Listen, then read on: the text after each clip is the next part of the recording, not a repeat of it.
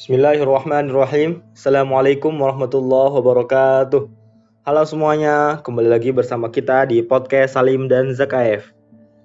Insya Allah pada hari ini kita masih akan membahas mengenai Abu Bakar As-Siddiq radhiyallahu anhu yaitu Khalifah Rashidah pertama setelah kematian Rasulullah Shallallahu Alaihi Wasallam.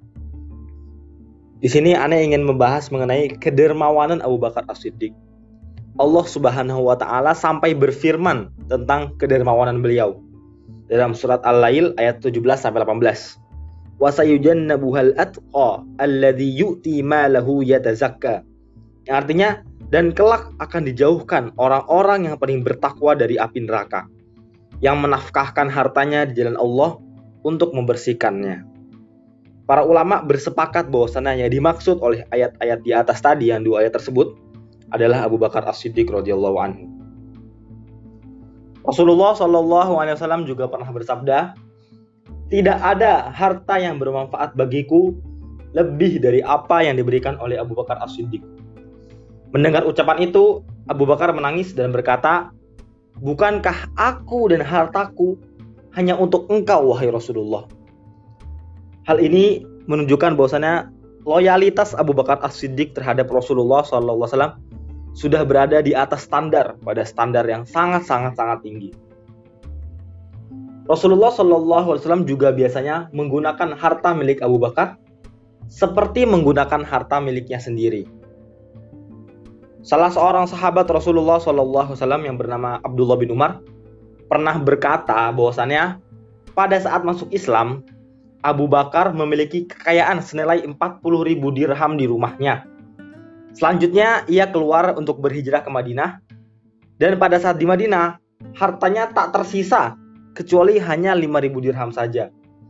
Berarti 35.000 dirhamnya seluruhnya ia pakai untuk membebaskan para budak pada saat masih di Makkah dan membantu kepentingan Islam.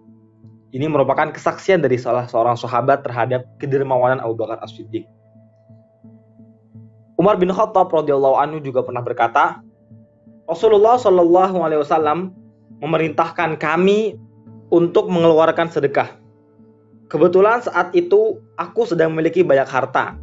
Maka aku katakan, hari ini aku akan mengalahkan kedermawanan Abu Bakar. Jadi Umar mau mengalahkan kedermawanan dalam sedekah daripada Abu Bakar gitu. Sementara selama ini aku tak pernah berhasil mengalahkan Abu Bakar. Aku mendatangi Rasulullah Shallallahu Alaihi Wasallam untuk menginfakkan separuh harta milikku.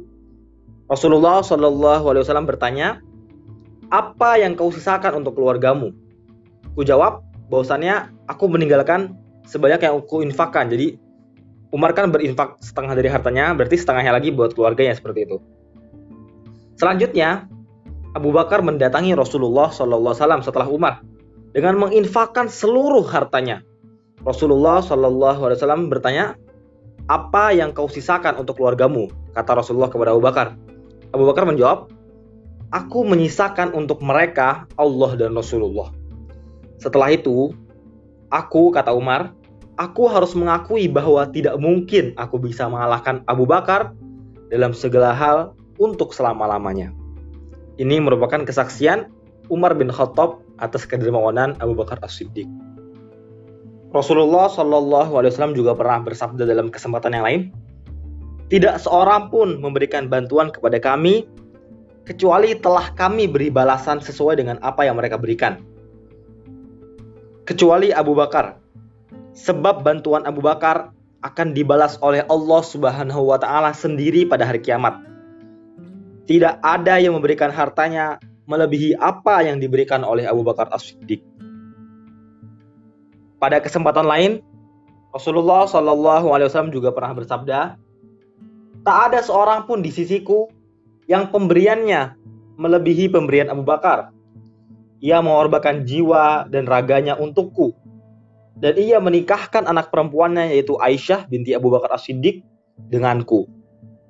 Hal ini sudah sangat menunjukkan bagaimana kesetiaan dan loyalitas Abu Bakar As-Siddiq kepada Rasulullah Shallallahu Alaihi Wasallam. Untuk selanjutnya akan dilanjutkan oleh Abu. Silakan Bu lanjutkan. Oke Pi, aneh lanjutin. Sekarang kita masuk ke tentang keilmuan dan kecerdasan Abu Bakar radhiyallahu anhu.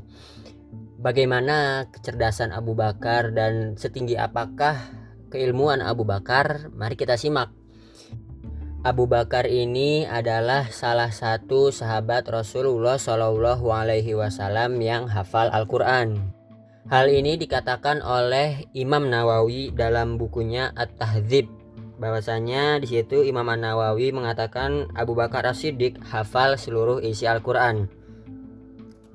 Selain itu, Abu Bakar juga seseorang yang pandai e, menakwilkan atau mentafsirkan mimpi. Jadi Abu Bakar ini adalah salah seorang e, penakwil mimpi dan Abu Bakar pernah melakukannya pada zaman Rasulullah Shallallahu Alaihi Wasallam. Lalu Abu Bakar juga termasuk orang yang sangat paham tentang nasab orang-orang Arab, terutama kaum Quraisy. Ibnu Katsir pernah berkata, Abu Bakar adalah orang yang paling fasih lidahnya dan paling cakap dalam berorasi. Dan Abu Bakar selain hafal Al-Quran, beliau juga sangat paham tentang isi Al-Quran. Rasulullah Shallallahu Alaihi Wasallam pernah memilihnya sebagai imam sholat bagi para sahabat yang seperti kita ketahui ya ketika Rasulullah Shallallahu Alaihi Wasallam sakit di hari-hari terakhirnya Rasulullah Shallallahu Alaihi Wasallam memilih Abu Bakar sebagai imam sholat bagi kaum muslimin dikarenakan Abu Bakar itu adalah sahabat yang paling paham tentang Al-Quran. Abu Bakar ini juga seorang sahabat yang paling memahami tentang sunnah Rasulullah Shallallahu Alaihi Wasallam.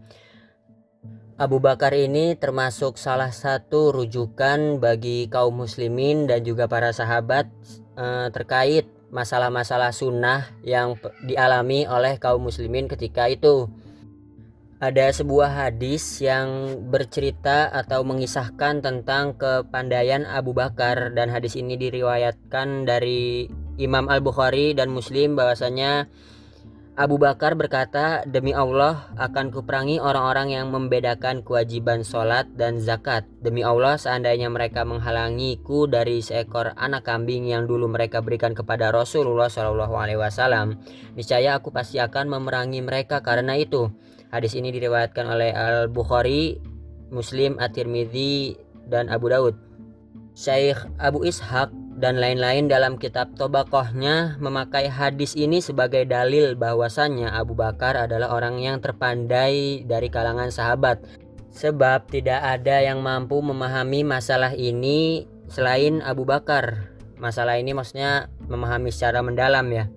Dan akhirnya setelah itu didapat disetujui bahwasannya Abu Bakar pendapatnya itu benar dan akhirnya semua sepakat bahwasannya Abu Bakar adalah orang yang terpandai di kalangan para sahabat.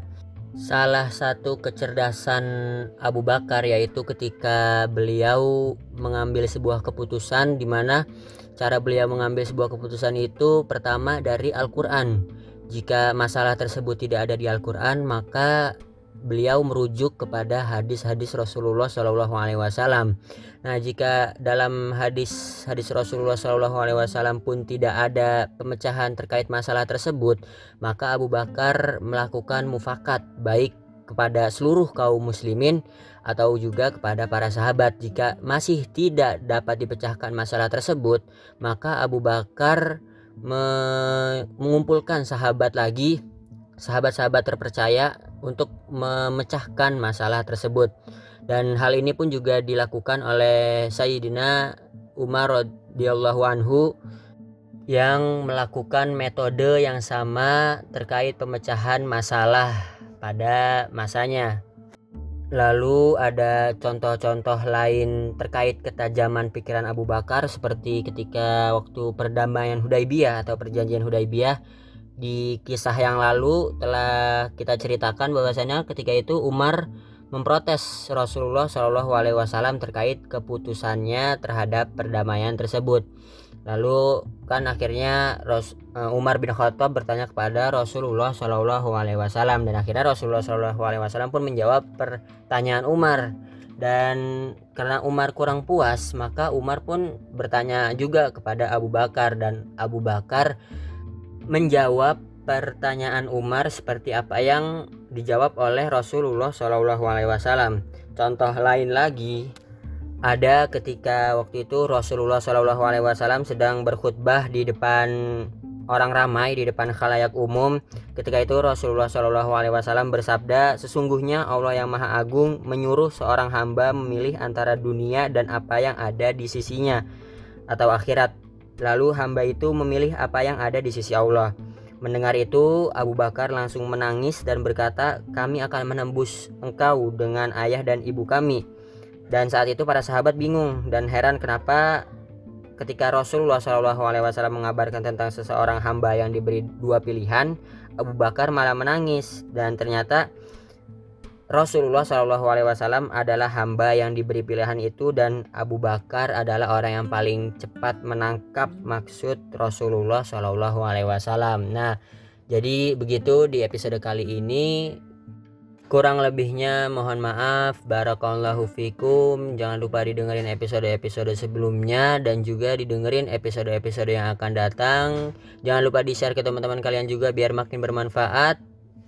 Sampai jumpa di episode selanjutnya. Wassalamualaikum warahmatullahi wabarakatuh.